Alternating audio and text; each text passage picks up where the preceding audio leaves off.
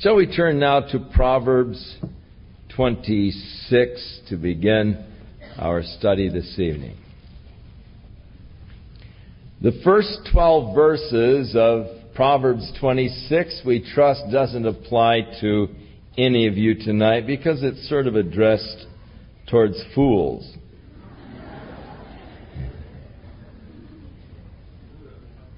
As snow in summer and as rain in harvest, so honor is not seemly for a fool. The thing about snow in summer and rain in harvest is that they are just out of place. So honor is out of place for a fool. So it's just something that is out of place. As the bird by wandering and as the swallow by flying, so the curse causeless shall not come. The swallow's flight seems to be quite erratic. The word translated bird is the word for sparrow. And the idea is that if a person tries to curse you without a cause, don't worry about it. It's not going to be fulfilled or come to pass anyhow. A lot of people are worried because someone's, you know, threatened to put a curse on them or this kind of thing. You don't have to worry about that. A curse causeless will not come. Now that doesn't say anything about if you deserve one, uh, but uh, a curse causeless shall not come. A whip for the horse, a bridle for the ass, and a rod for the fool's back. So uh, he didn't have much regard for the fool. The next two seem to be inconsistent. Answer not a fool according to his folly, lest thou also be like unto him. In other words, don't really engage in an argument with a fool. It's a waste of time. There are some people you just should never argue with. So don't answer the fool according to his folly. If he makes some fool remark, and if you make some fool remark back, you're answering the fool according to his folly, and, and he begins to classify you in his category. The next one, as I said, seems to be saying the opposite thing, but in reality it doesn't. Answer a fool according to his folly, lest he be wise in his own conceit. In other words, if you answer a fool, answer him according to the folly that he has declared, putting down the statement that he has made. Lest he thinks, oh, I'm very wise, and he's wise in his own conceit. So if you answer the fool, answer him according to the folly that he has declared. In other words, correcting the folly that he has declared, lest he thinks himself lest he think himself wise. He that sends a message by the hand of a fool cuts off the feet and drinks damage. In other words, you're just uh, what value is it, you know? The legs of the lame are not equal so is a parable in the mouth of fools. As he that bindeth a stone in a sling, so is he that gives honor to the fool. Now, it would be stupid to bind a stone in a sling. You know, you put your stone in there, and then if you wrap it all up and tie the stone in there, you could swing that thing forever, and the stone's not going to let go. So it would be a very ridiculous thing to do, is to bind a stone in your sling. But it is also ridiculous to give honor to a fool. As a thorn goeth up into the hand of a drunkard, so is the parable in the mouth of fools. Now, it is thought that this, as the thorn goeth up in the hand of the drunkard, doesn't mean that a drunkard is pierced by a thorn, uh, and uh, doesn't realize it. But a drunkard with a thorn or something in his hand could be a very dangerous person because he's not uh, really responsible for his actions. He's got a thorn in his hand. It makes him a dangerous person. So that uh, a parable in the mouth of a fool can be a very dangerous thing. The great God that formed all things both rewardeth the fool and rewardeth transgressors. In other words, they will get their just dues in time. As a dog returns to his vomit, so a fool returns to his folly. Uh, Peter seems to make reference uh, to this particular uh, verse in 2 Peter 2:22.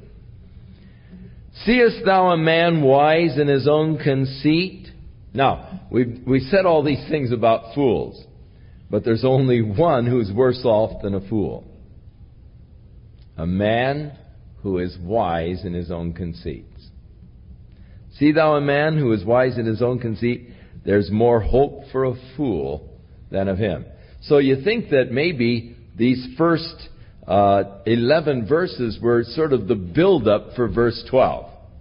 In other words, by the time you get to verse 11 and all of the, you know, the things for which a fool is of no value and, and, uh, all, then you get to the verse 12 and there's one thing worse and that's a man wise in his own conceits. Now he turns from the fool to the slothful man. And as you have noticed through the Proverbs, we've had a lot to say about fools, a lot to say about the slothful, the lazy person. The slothful man saith, There is a lion in the way, a lion is in the streets. We had one similar to that uh, in our considerations last week. In other words, any excuse to keep from going to work. Oh, there's a lion out there, he might eat me if I try to go to work today. I, think that the next one is a very picturesque. Very picturesque. As the door turns on its hinges, so doth the slothful upon his bed. Rolling over and taking a few more. This, uh, and this is this is the height of laziness. I mean, you can't get any. When you get this bad, you're soon gone. The slothful hides his hand in his bosom. It grieves him to bring it again to his mouth. Man, you're so lazy, you can't even get your hand to your mouth anymore. You've about had it. Your laziness about done you in.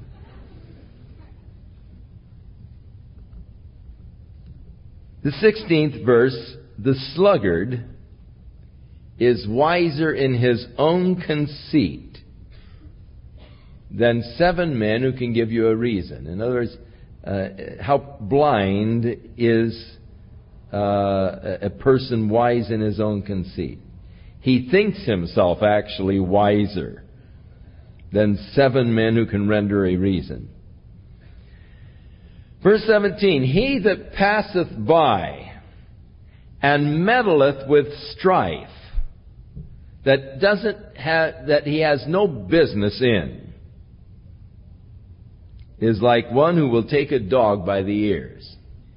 I mean, you're going to get into trouble.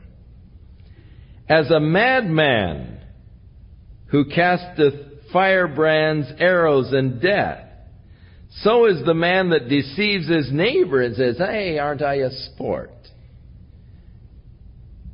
as a madman who just shoots fire darts, arrows, and death. He's like the man deceives his neighbor and then says, hey, what a sport, you know. Where no wood is, the fire goes out. So where there is no talebearer, the strife ceases. Uh, Proverbs has a lot to say against bearing tales. As coals are to burning coals, and wood to fire, so is a contentious man to kindle strife. Now, uh, if you want to light coals, one of the best way to light coals is to set it beside the burning coals. Coals are sort of hard to ignite unless you set them by burning coals. Uh, it, you add wood to a fire that is going, it is easily kindled. And this is the idea. as coals to burning coals, wood to fire. So is a contentious man. He just adds to the strife. He kindles the strife. The words of a talebearer are as wounds. They go in, down into the innermost parts of the belly. Burning lips and a wicked heart are like a potsherd covered with silver dross. Now the silver dross was a leaden substance that they would put over their clay pots to give them a uh, glaze, a shininess. And it looks better than it really is. It looks like it's really valuable, but it's nothing but a clay pot uh, that is covered with this lead uh, oxide or lead um, silver dross. It's a leaden kind of a material. So burning lips, a wicked heart. He that hateth dissembleth with his lips and lays up deceit within him. When he speaks fair, believe him not, for there are seven abominations in his heart, whose hatred is covered by deceit. His wickedness shall be showed before the whole congregation. So the dissembler, the hater, who with his lips dissembles, lays up deceit, Whoso digs a pit shall fall therein, and he that rolls a stone, it will return upon him. Your, your sins will come back to you. Be sure your sins will find you out. A lying tongue hateth those that are afflicted by it, and a flattering mouth worketh ruin. How many people have been ruined by the flattering mouth? Boast not thyself of tomorrow, for thou knowest not what a day may bring forth. Very good. This is, of course, taken up, the ideas taken up in the New Testament, the book of James. He said, Go to now, ye who say, On tomorrow we'll do this and that and the other. He said, You should rather say, if the Lord wills, tomorrow we will do this, that, and the other. Because you really don't know what tomorrow is going to bring. It's all in God's hands. You don't even know if you're going to be here. Jesus speaks about the uh, the man who said, "What am I going to do? I'm increased with goods. I have need of nothing and all. I know what I'll do. I'll tear down my barns and build bigger and so forth, that I may uh, hold all of my goods." And the Lord said, unto him, Thou fool, this night thy soul shall be required. So don't boast of tomorrow what you're going to do. Boast not thyself of tomorrow, for you don't know what the day is going to bring forth. Also, Jesus tells us that we are not to worry about tomorrow. Taking anxious thought for tomorrow, what I'm going to eat, what I'm going to drink, what I'm going to wear. Sufficient unto the day is the evil thereof. So don't be all worried or concerned about tomorrow, or don't boast about tomorrow, what I'm going to be doing tomorrow. You don't know what God has in mind for you. Next proverb is a very good one. Let another man praise thee, and not thine own mouth. A stranger, and not thy own lips. Don't go around praising yourself. A stone is heavy, the sand weighty, but a fool's wrath is heavier than them both. Wrath is cruel, and anger is outrageous. But who's able to stand before envy? Now, wrath is cruel enough. Anger is outrageous, but man, someone who's envious, how who can stand before it? How totally devastating envy can be. Open rebuke is better than secret love. And this next one also. So,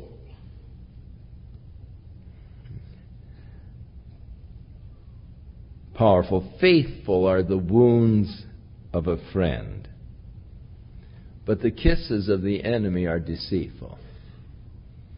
Faithful are the wounds of a friend. The full soul loatheth a honeycomb.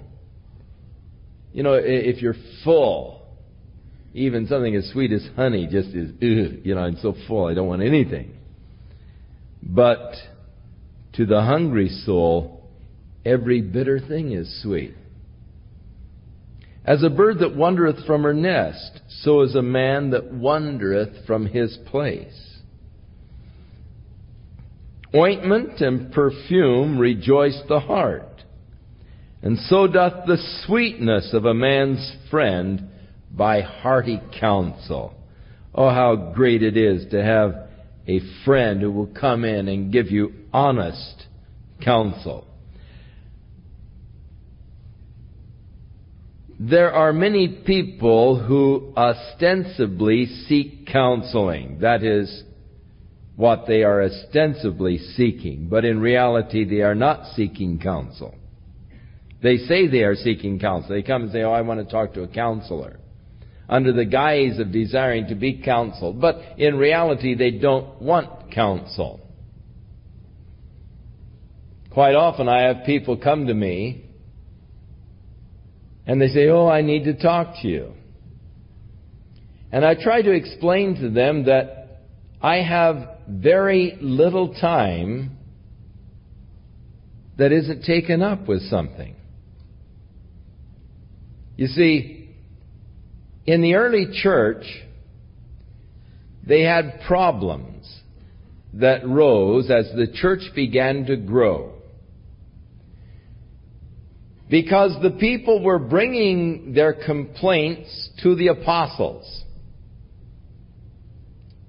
And they were saying, Our widows who are following the Hellenistic culture are being discriminated against by the men who are distributing the church's welfare program. And the pressure was to get Peter and John and those guys to come and to stand there as the widows would come in and apportion them out so that the thing would be equal. And so the elders said, hey, let's appoint men that are filled with the Holy Spirit, men of good report, men who are honest, to oversee this distribution of the church's welfare in order that we might give ourselves continually to the Word of God and to prayer. So they appointed godly men, Stephen, Philip, and others, to oversee the distribution of the church's welfare program in order that they might be free to do the things that God had called them to do, that is, of waiting upon the Lord in prayer, in the study of the Word, that they might be able to instruct the whole body of Christ. Now, it is wonderful that here at Calvary Chapel we've been able to establish priorities. And in the establishing of the priorities, God really hasn't called me as a counselor. He hasn't gifted me as a counselor. I don't have the patience to be a counselor. Nor do I have enough understanding. God has called me to minister the Word. It would be very easy the pressure is on me to fill up my whole calendar from 9 o'clock Monday morning till 8 o'clock Friday night solid with counseling appointments one after another. There are that many people who call who need to talk to me. It's urgent. It's desperate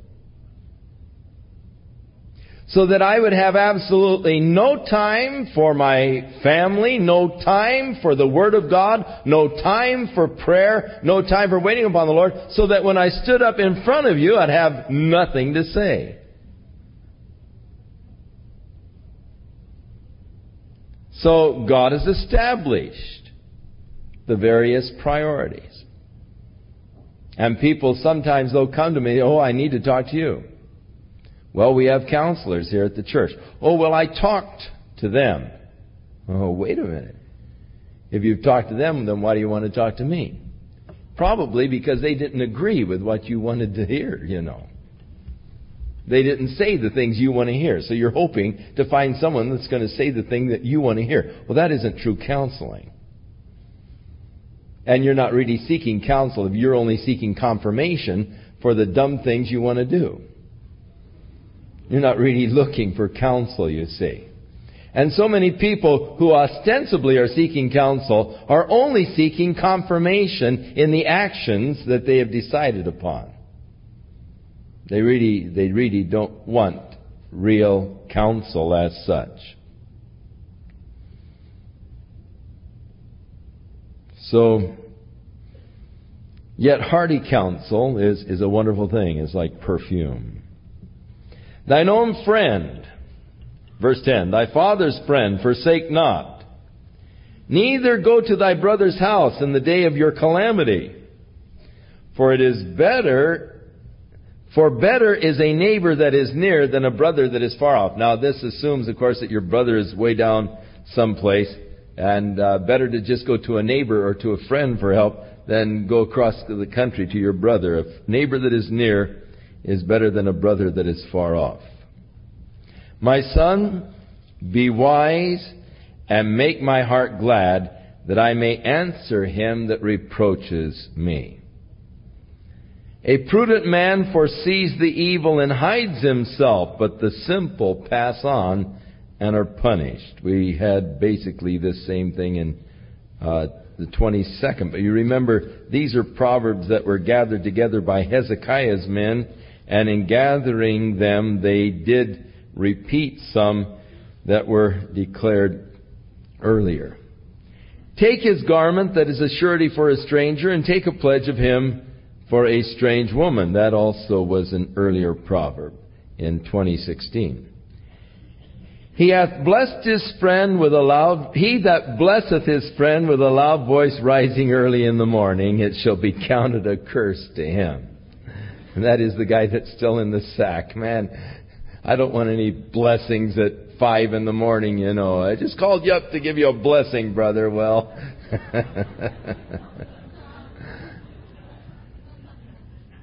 in in Bible college, we used to have a guy that roomed in the room next to mine, and um, he won some kind of contest in Los Angeles years ago, uh, a, a, singing contest, and won a scholarship to some uh, voice school to train him for opera.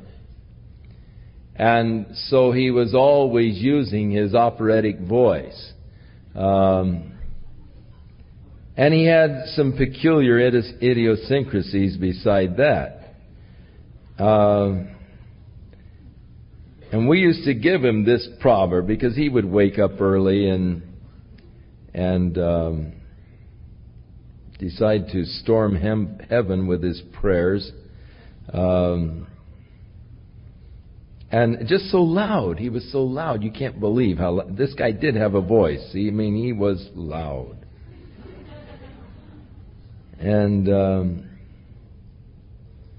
he used to always, you know, well, bless the Lord. You know, just, just really, you know, put the whole thing into it.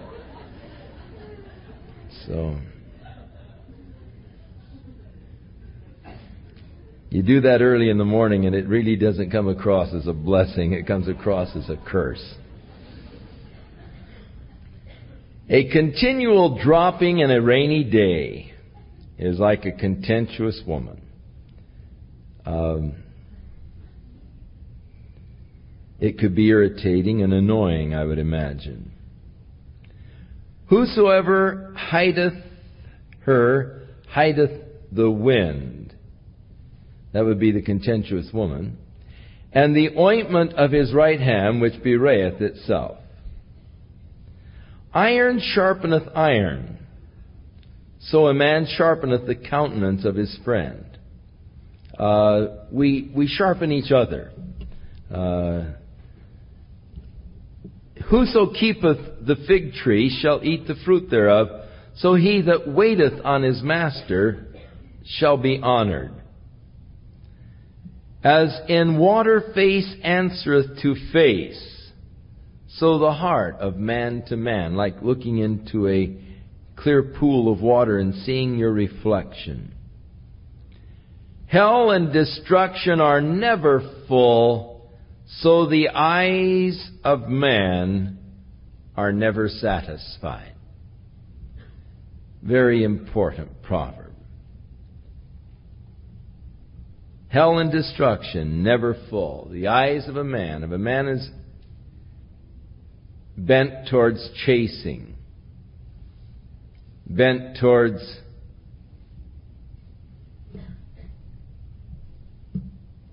running around. He'll never be satisfied. His eyes are never satisfied. Always looking for a new conquest. Never satisfied. As the finding pot for silver and the furnace for gold, so is a man to his praise. And though thou shouldest pound a fool in a mortar among wheat with a pestle, Yet he will, yet will not his foolishness depart from him. You can't beat it out of him. Now the next five are coupled together. Be thou diligent to know the state of thy flocks and look well to thy herds. For riches are not forever and doth the crown endure to every generation? The hay appeareth, and the tender grass showeth itself, and the herbs of the mountains are gathered. The lambs are for thy clothing, the goats are the price of the field. And thou shalt have goats, milk, enough for thy food, for the food of thy household, and for the maintenance of thy maiden. So the idea is diligence in looking over your own welfare, keeping your own flocks and herds. 28. The wicked flee when no man pursueth, but the righteous are as bold as a lion. The contrast of the wicked and the righteous. We had an awful lot of that early in the Proverbs. For the transgression of a land, many are the princes thereof. But by a man of understanding and knowledge, the state thereof shall be prolonged. In, in, when the land is, is bad, there's a, many changes of dynasties, governments, when evil existing. Uh, but a man of understanding and knowledge, the state his, his position will be prolonged. A poor man that oppresseth the poor is like a sweeping rain which leaves no food. They that forsake the law praise the wicked, but such as keep the law contend with them. Evil men understand not judgment, but they that seek the Lord understand all things. This calls to mind uh, the second chapter of Corinthians, First Corinthians, where Paul that declares that the natural man understandeth not the things of the Spirit, neither can he know them. They are spiritually discerned. But he which is spiritual understands all things, though he is not understood of men. So evil men understand not the judgment but they that seek the Lord, God gives to us an understanding, a, an, an oidus, a intuitive knowledge of things. Better is the poor that walks in his uprightness than he that is perverse in his ways, though he be rich. An honest poor man much better than a perverse rich man. Whoso keepeth the law is a wise son, but he that is a companion of riotous men will bring shame to his father. He that by usury and unjust gain increases his substance, He shall gather it for him that will pity the poor. God will take it away from you and distribute it among the poor. He that turneth away his ear from hearing the law, even his prayer shall be an abomination. Prayer at some times in some places is an abomination. Now we look at prayer as really the highest uh, function of, of a Christian duty or experience. You know, a man in prayer, you see that as the highest uh, form of, of the uh, communion of a man with God. But it is possible that even our prayers can be an abomination. And if I, if I'm not regarding the law of God, if I turn away my ear from obedience to the law of God, my prayers are useless. The Bible uh, says that God's hand is not short that he cannot save, neither is his ear heavy that he cannot hear. But your sins have separated you from God. The psalmist said, If I regard iniquity in my heart, the Lord hears me not when I pray. So my prayer becomes almost deceitful. It's an abomination. I say, well, I know I'm not so good. I know I'm not doing what I should, but man, I still pray. Well, uh, hey, if your hands are filled with blood and you raise those bloody hands to God in prayer, God's not going to hear you. Your sin has separated between you and God. It isn't that God can't hear you, He won't hear you.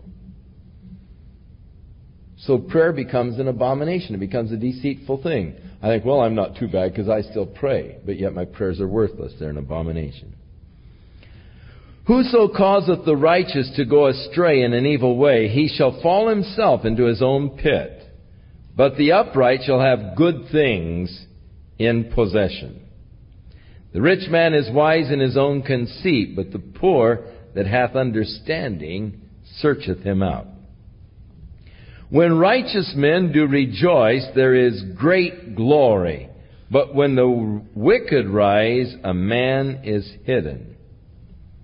He that covereth his sins shall not prosper. But whoso confesseth and forsaketh them shall have mercy. A lot of people seeking to cover their sins.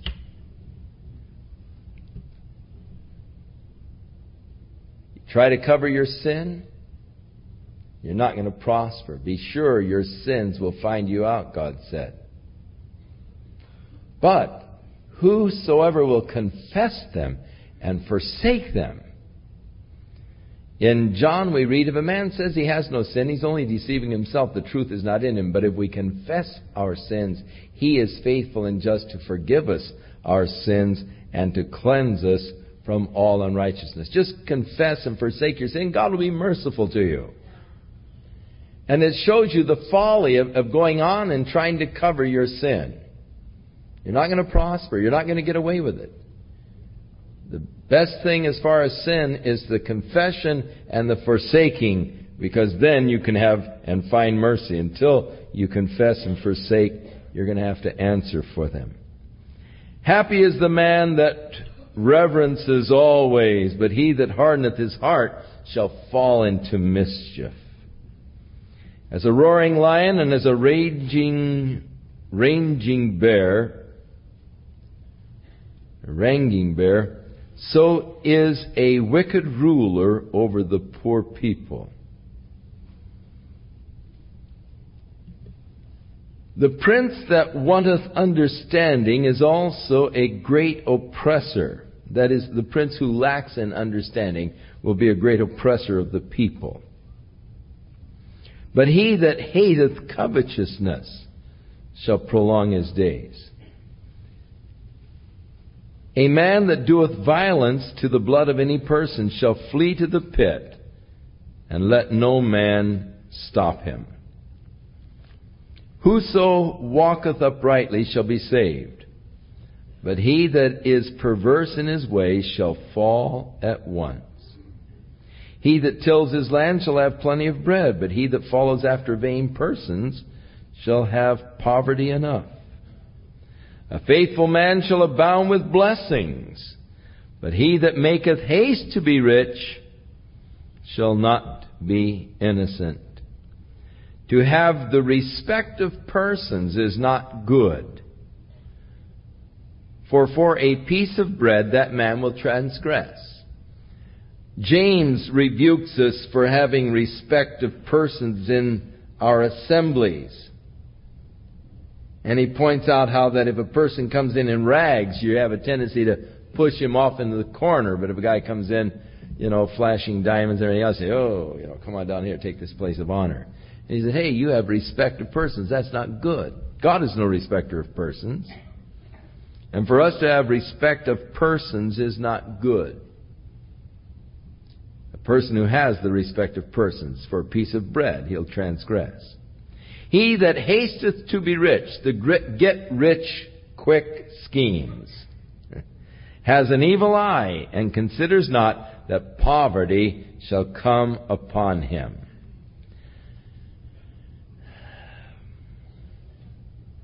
There are a lot of get rich schemes, or I should say get rich scams, that are all over the place today. If you haste to be rich, if you're looking for a get rich scam, you're going to lose your shirt. So many people trying to go to Vegas to get rich quick. Because every once in a while, some person hits a jackpot down there. And when they hit the jackpot, they make news. The papers publish the fact that this guy hit the jackpot on the dollar machine, won $287,000, and everybody around the country hears it. They don't tell you about the 280,000 that went away from Las Vegas selling their watch to the service station attendant in Barstow to get enough gas to get home. For every one winner, there's a thousand losers.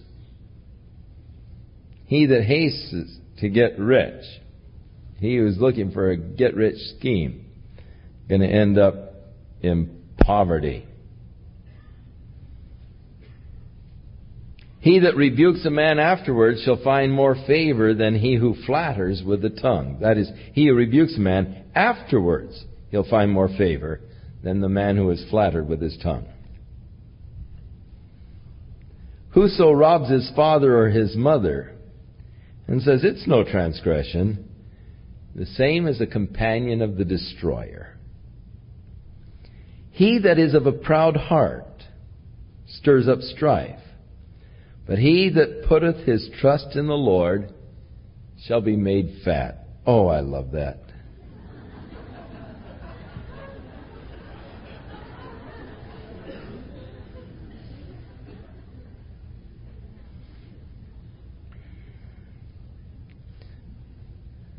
I've determined that we have a ungodly obsession with skinniness.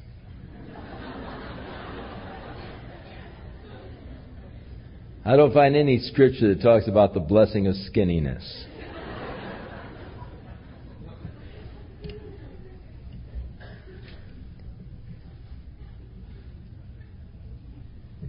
He that trusts in his own heart is a fool. Now that's interesting, isn't it? Why? Because the scripture tells us in Jeremiah that the heart is deceitful and desperately wicked. You don't really know it. So if you trust your own heart, you're a fool.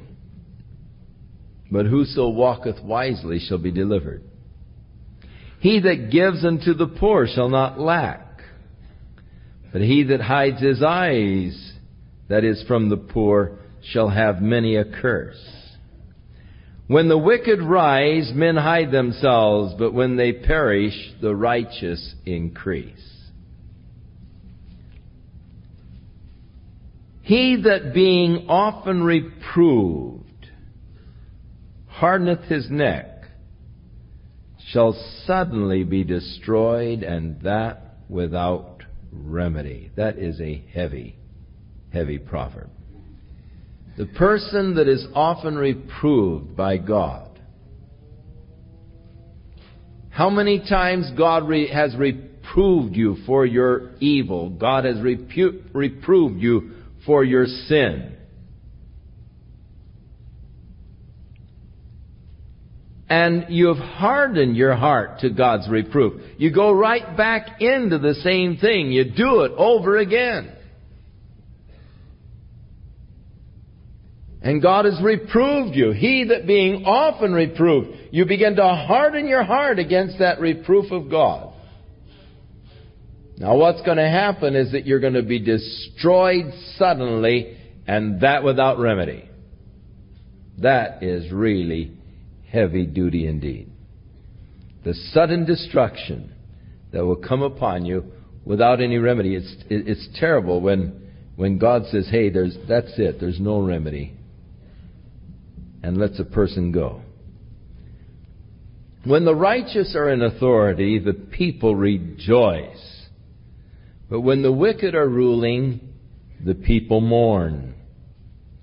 Whoso loveth wisdom rejoices his father, but he that keeps company with harlots is wasting his substance. The king by judgment establishes the land, but he that receiveth gifts overthroweth it. A man that flattereth his neighbor spreadeth a net for his feet. And in the transgression of an evil man there is a snare, but the righteous doth sing and rejoice. The righteous considereth the cause of the poor, but the wicked regards not to know it. Scornful men bring a city into a snare, but wise men turn away wrath. Uh, there are cases of this in history in the Bible where uh, the scorners brought the city into battle, into war. But there are other cases where wise counsel uh, saved the cities from destruction uh, or people from destruction. You remember uh, when um, uh, David was desiring some food for his man for his men from Naboth.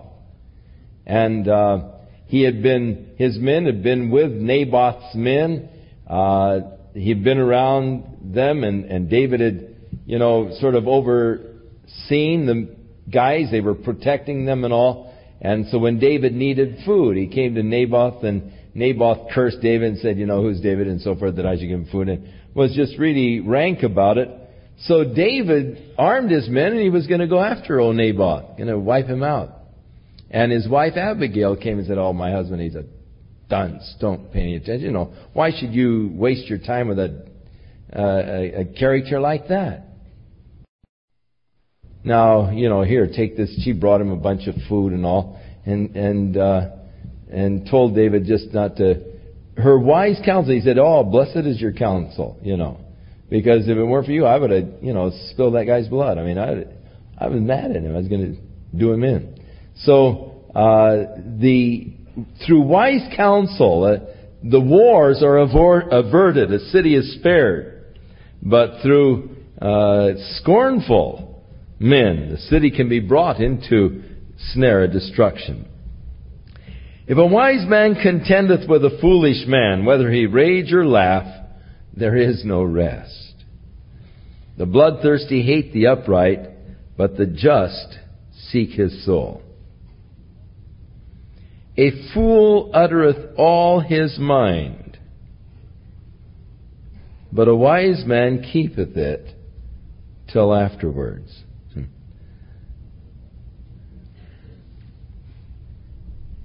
If a ruler hearken to lies, all of his servants are wicked. The poor and the deceitful man meet together. The Lord lighteneth both their eyes. The king that faithfully judgeth the poor, his throne shall be established forever. And now we have a couple here that have to do with children, 15 and 17. The rod and reproof give wisdom, but a child left to himself bringeth his mother to shame. Correct thy son and he shall give thee rest. Yes, he will give delight unto thy soul. Going back now to 16. When the wicked are multiplied, transgression increaseth, but the righteous shall see their fall. 18. Where there is no vision, the people perish. God help us, we've got to have a vision for the Lord's work and for the accomplishing of the Lord's work. People that are without a vision perish. But he that keepeth the law, happy is he. We've heard this, where no vision is, the people perish. That's a very often quoted proverb. A servant will not be corrected by words, for though he understand, he will not answer. Seest thou a man that is hasty in his words? There's more hope for a fool than for him. So be slow to speak. He that delicately bringeth up his servant from a child shall have him become his son at the length. If you take real care in bringing up a servant from a child, it becomes like a son to you.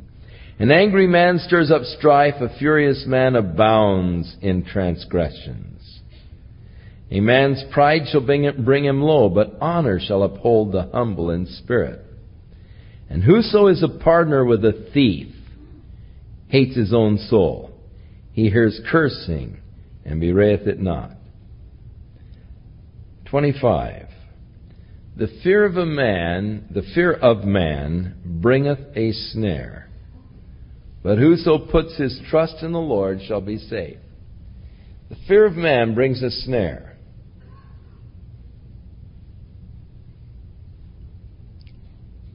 It will cause even great men.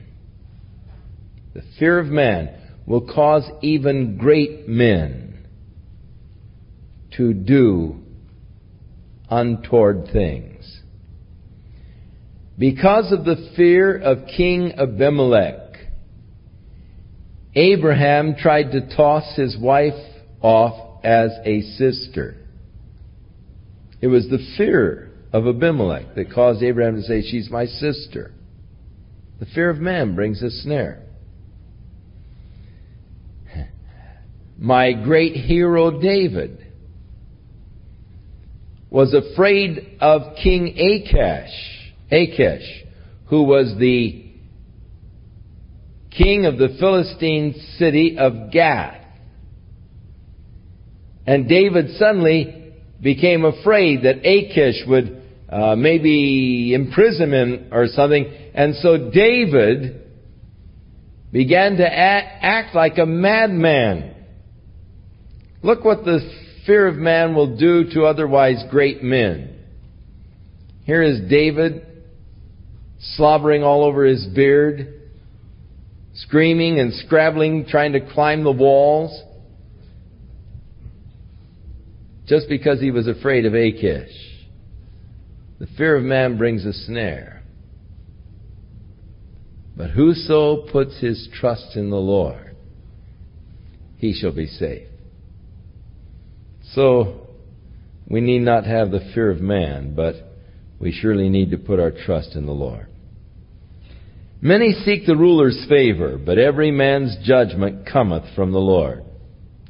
The real, the real decision making process comes from God. You seek the ruler's favor, but the judgment really proceeds from the Lord.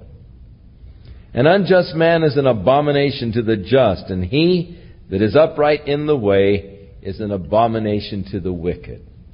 This is the end of the proverbs that were gathered by Hezekiah's men.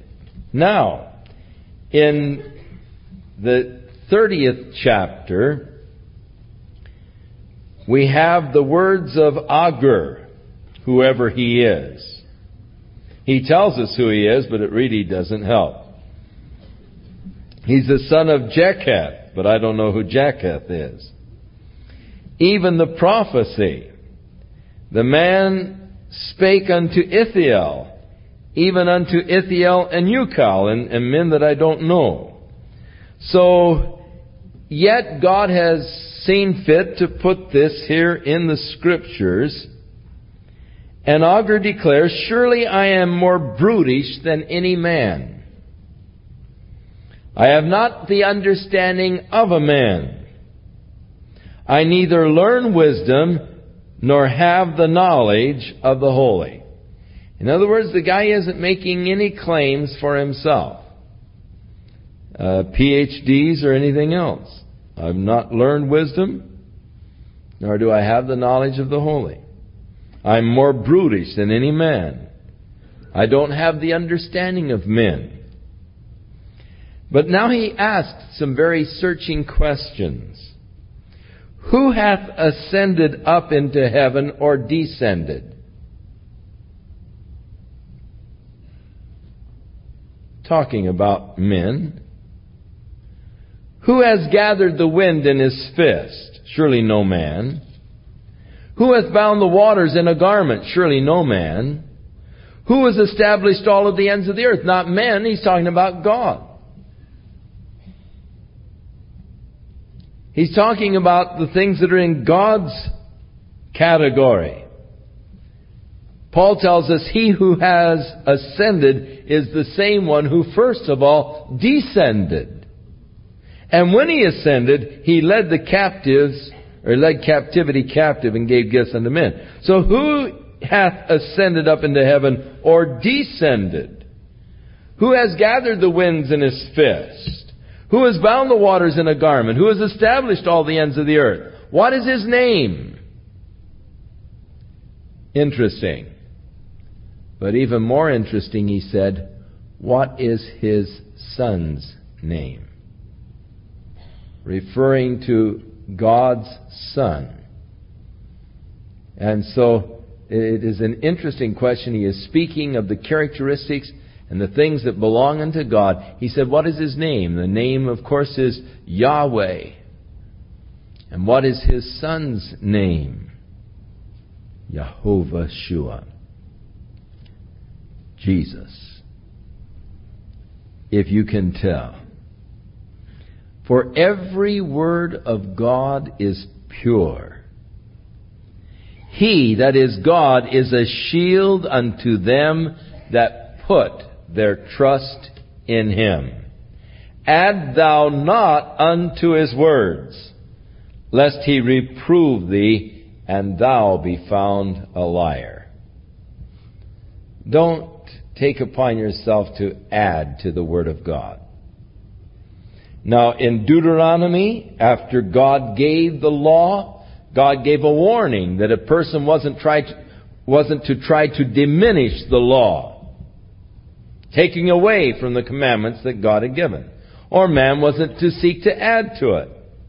Yet uh, the Jews in their Talmud added some 60 vol- volumes of interpretation to that law. The Mishnah and the Talmud. Here again, the Word of God is pure. Now he says, don't add to it, lest God reproves you and you be found a liar. In the end of the book of Revelation, God pronounces a special curse upon any man who would add to the words of that book or take away from the words of that book. Unto him who would dare to add to the book, to him shall be added the plagues that are in the book. He that would dare to take away from the words of the book, his name shall be taken out of the book of life. It is a very heavy thing for a man to presume to speak for God. And God gives some very serious warnings to anyone who would presume to speak for God. Woe unto them who say, Thus saith the Lord, when I have not spoken, saith the Lord of hosts. And God tells all the things He'll do to that person who dares to speak in the name of the Lord when God hasn't really spoken.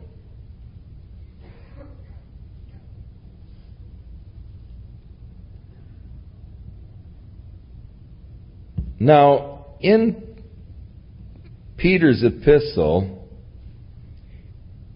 he said that God hath given to us all that pertains to life and to godliness. Really, you don't need any more than the word that God has already given. All that we need for life and for godliness has already been given to us in the Word of God. We don't need some modern day revelation from God.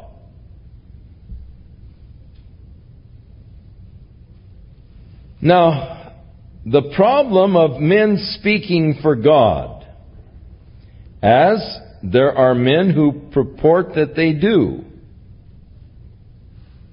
The Catholic Church has placed an aura around the Pope and the papal infallibility so that he supposedly is speaking for God.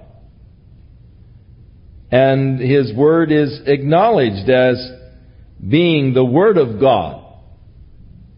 Or with the Mormons, their prophets and their president speaks the word of God.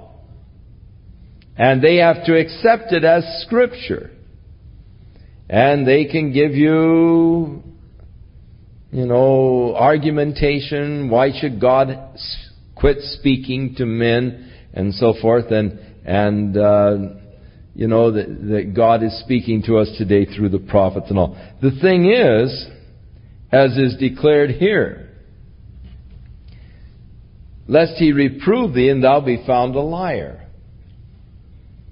Now, those men who have purportedly spoken for God the thing that happens is that the next guy comes along and oftentimes will disclaim what they have said. And he's speaking for God when he disclaims what the previous person said. Brigham Young, one of the prophets and the leaders of the Mormon church, supposedly speaking for God, said an awful lot of radical things that the church denies today. The Mormon church denies much of the doctrine that Brigham Young proclaimed. He actually proclaimed that Adam was their God, the only God with whom they had to do. He proclaimed that there are some sins for which the blood of Jesus Christ cannot atone. A person has to shed their own blood to atone for particular sins. The blood of Christ is not sufficient. And he preached this in many a sermon and how you can do those friends a favor by shedding their blood in order that their sins might be expiated. Now, the Mormons today deny this kind of a shedding your own blood for the atonement of your own sins. But yet, one of their prophets declared it, speaking for God. Now, God doesn't change his mind. Thus, when a man purports to be speaking for God, when God hasn't spoken, that man is usually discovered to be a liar. So, the Word of God is pure. It doesn't change. It isn't altered. But men so often purportedly speak for God when Indeed, God hasn't spoken. Two things have I required of thee, deny me them not before I die. Remove far from me vanity and lies. Now this is more or less the prayer of this Agur unto God. Just two things, Lord, I, I, I desire, don't deny me them before I die. Remove me far from vanity and lies. Give me neither poverty nor riches. Feed me with food that is convenient for me, lest I be full and deny thee, or lest I be and say, Who is the Lord? Or lest I be poor and steal and take the name of my God in vain.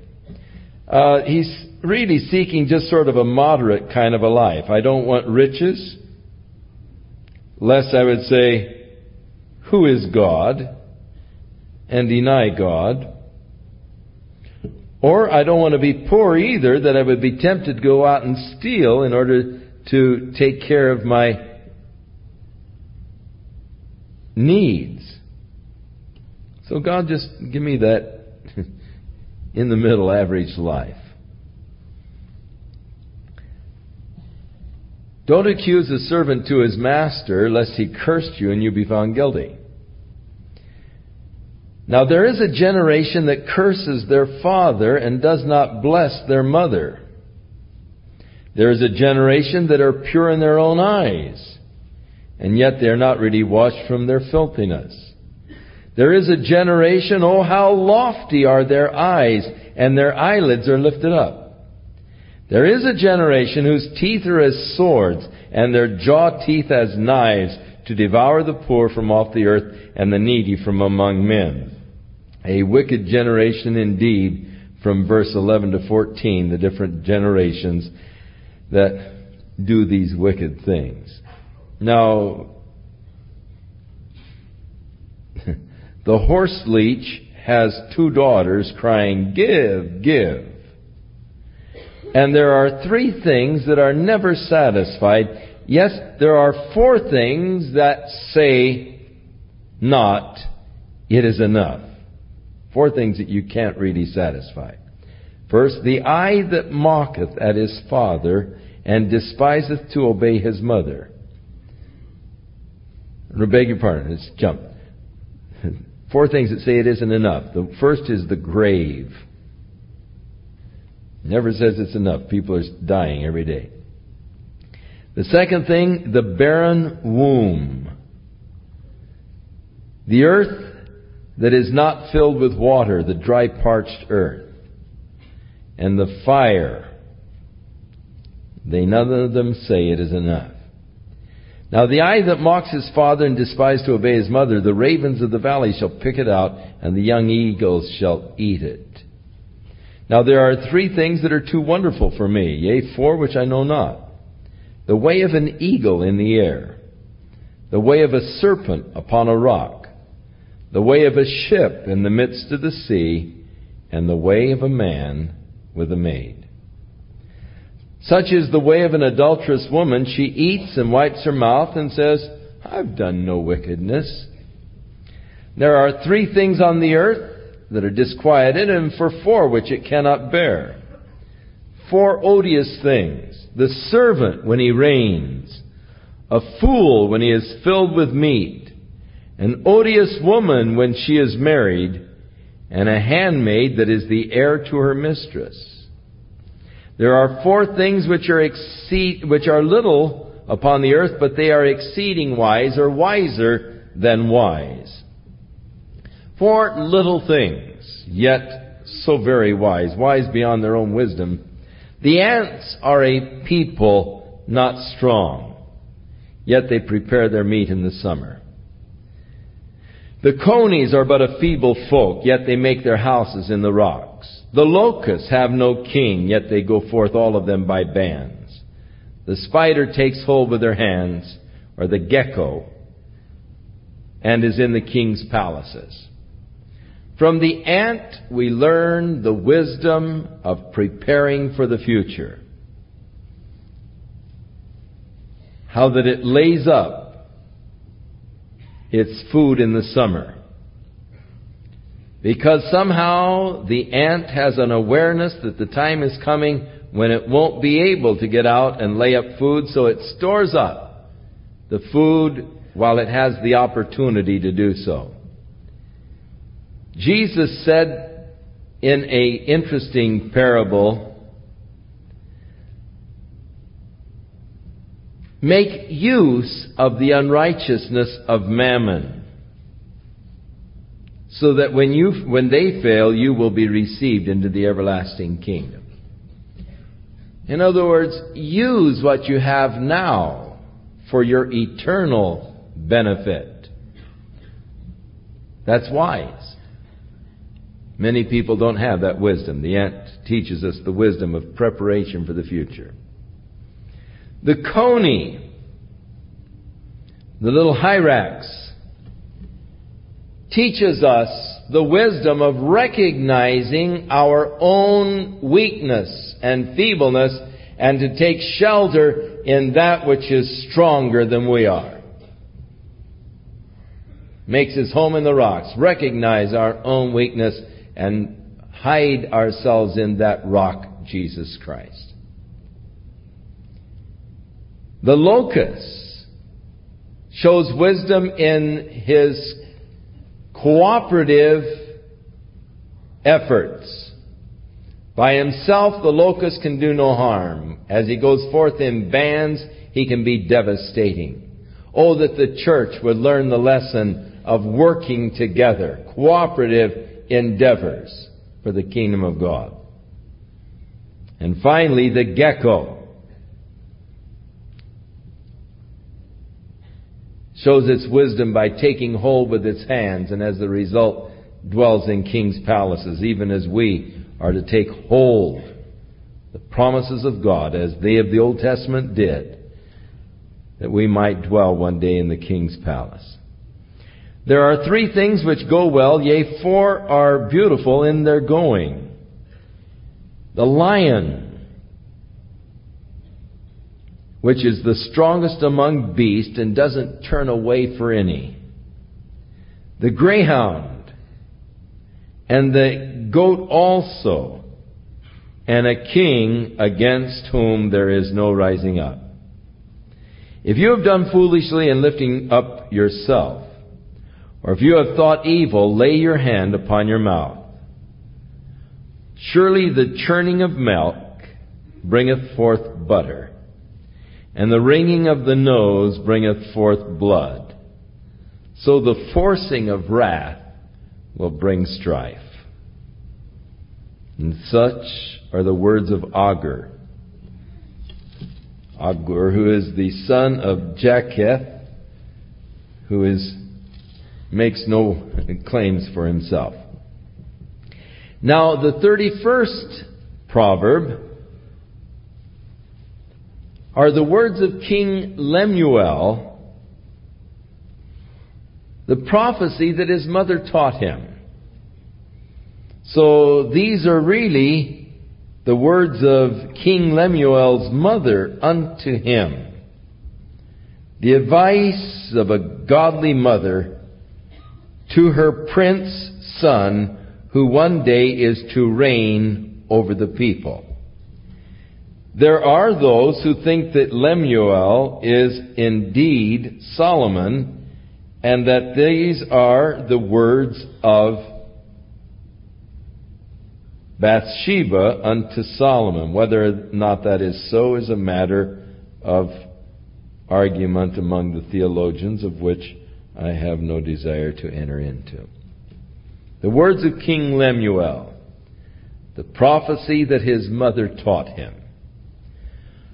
What my son, and what the son of my womb, and what the son of my vows.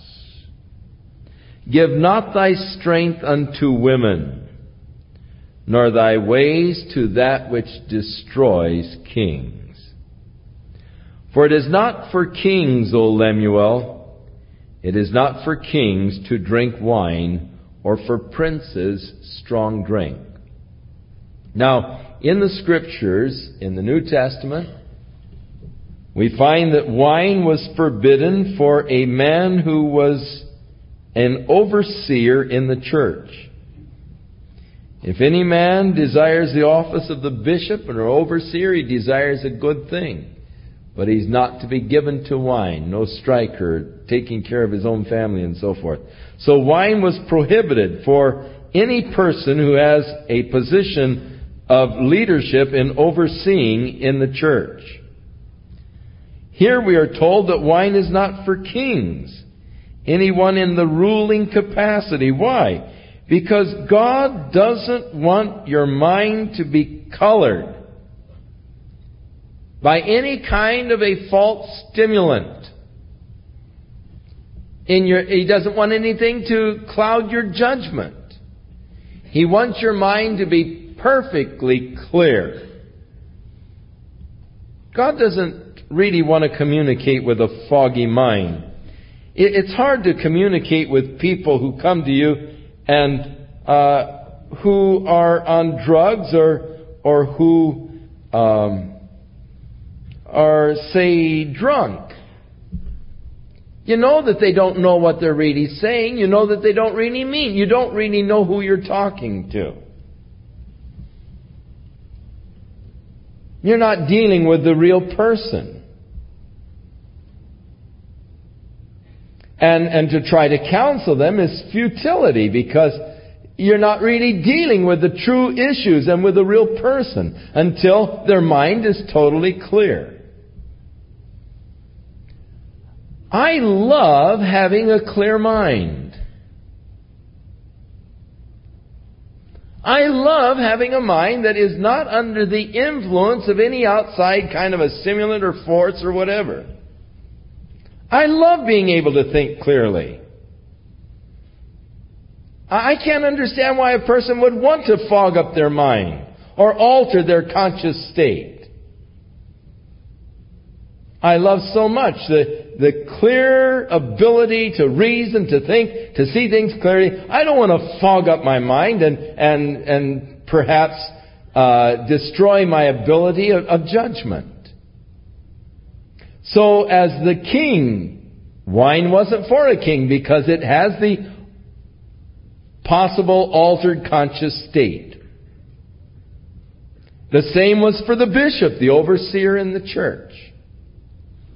The same was true for the priest in the Old Testament when he offered sacrifices before the Lord. He wasn't to drink wine. Lest he be serving God under some kind of a false fire, a false stimulant. Aaron's sons were destroyed because of the false fire that they offered unto God. Strange fire that they offered. And God doesn't want strange fire.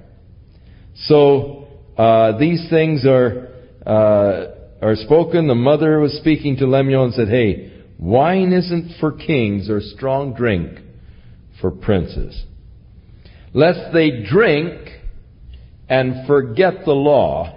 And pervert the judgment of any of the afflicted. Lest through your drinking your state of consciousness is altered and you are not clear in the judgment that you make. Give strong drink to him who's ready to die, and wine unto those who are of heavy hearts. Let him drink and forget his poverty, and remember his misery no more. But open thy mouth for the dumb in the cause of all such as are appointed to destruction. Open thy mouth judge righteously, and plead the cause of the poor and the needy. So the exhortation of Lemuel's mother to him, as he is to be a king over his judgment and in the responsibility that will be his in offering and in giving judgment. Now, who can find a virtuous woman, for her price is far above rubies. So, it is possible that at this point, if indeed this is Solomon, and Bathsheba's talking to him, it, would with all of his wives, it uh, would be interesting if he had found a virtuous woman among them. Her price is far above rubies. Her description the heart of her husband does safely trust in her, so that he shall have no need of spoil. You just can trust your wife completely. It's so glorious to have a wife that you can have total trust in. You don't have to be suspicious. You don't have to be questioning.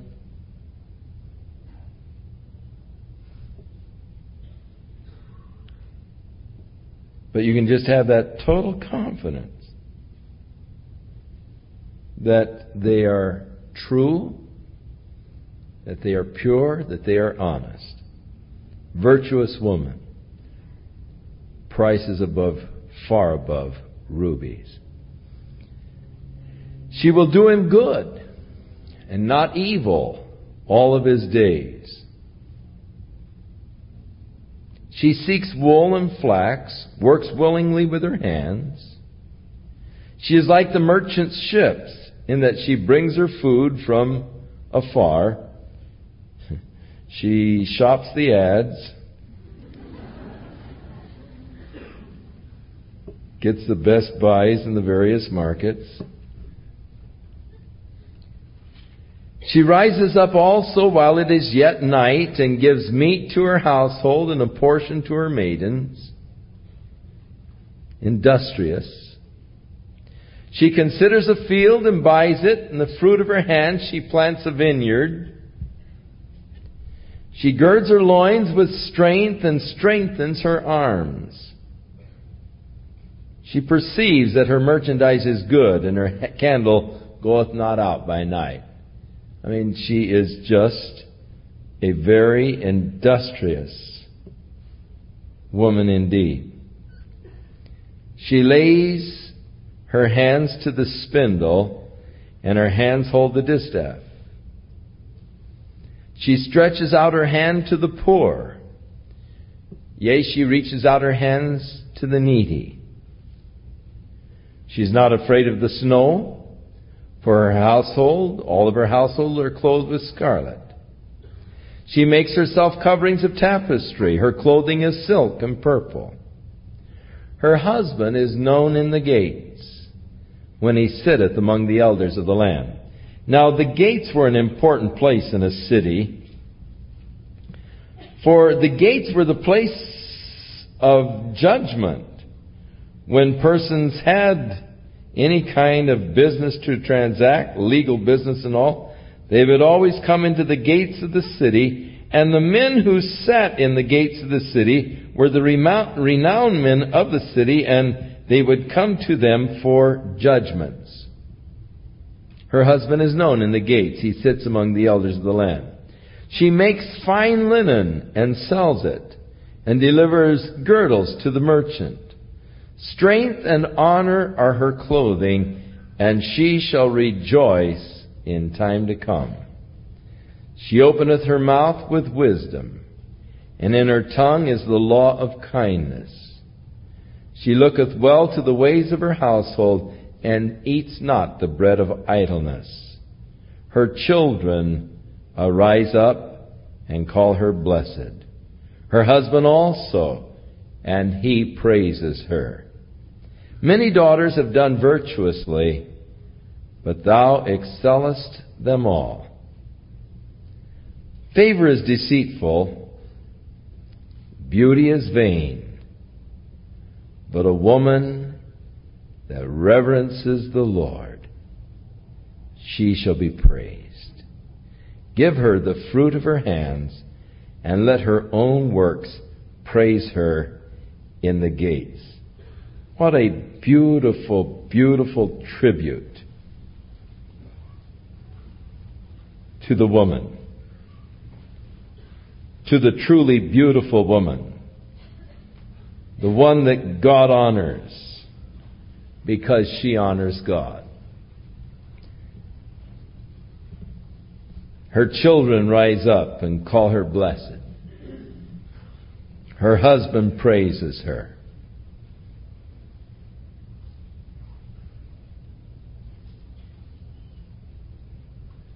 Guys, aren't we lucky that all of us have found these beautiful women. How thankful we are to God for our wives. What a blessing they are to us. What a value. What a joy. What an asset. You couldn't buy her with rubies. Her value is far above them.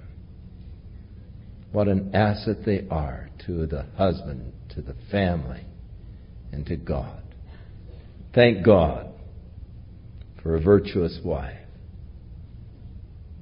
Over and over, I thank God for Kay and what she means to me and what she means to our family.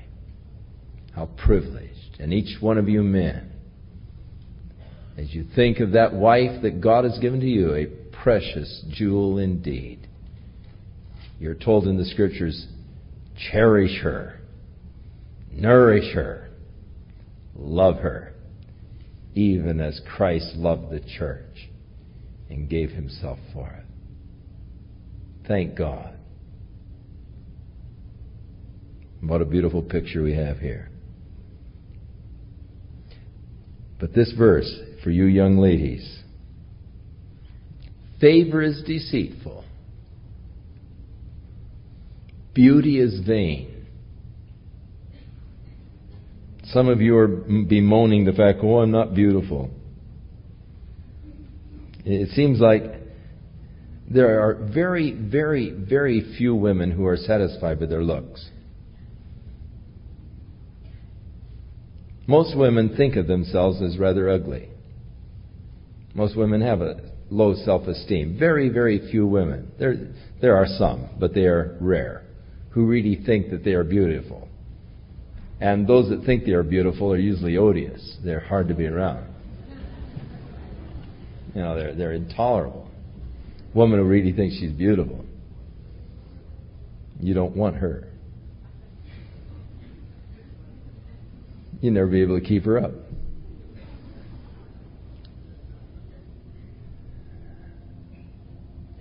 But the true beauty.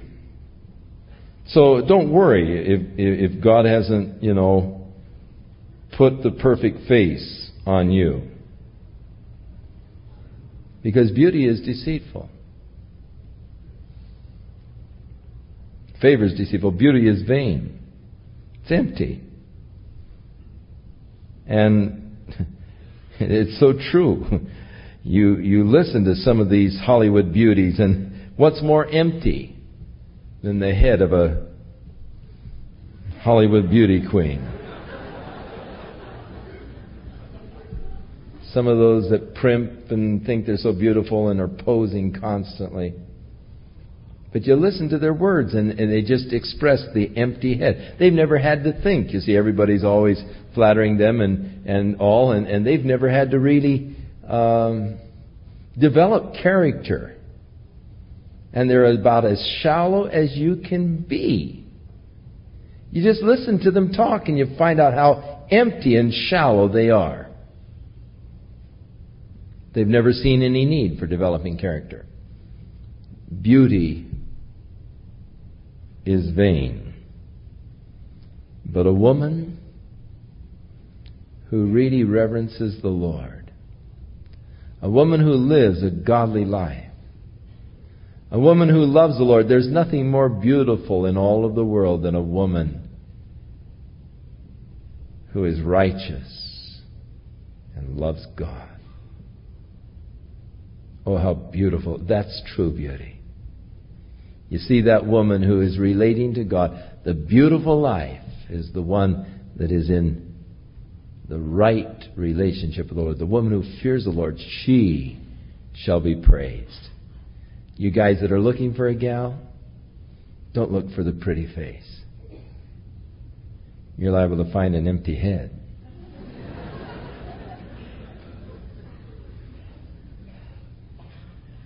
Look for the one who knows how to pray. Look for the one who is interested in the things of the Lord. Look for that one who is seeking God and seeking her life to be conformed into the image of Jesus Christ. You'll have a wife that will be true and faithful and loving and glorious all of your life you'll be happy. She's the one that you're really wanting. She shall be praised. But you know, God is so good that God makes them to look more beautiful to us than anybody else, anyhow. That's just God's little plus benefit.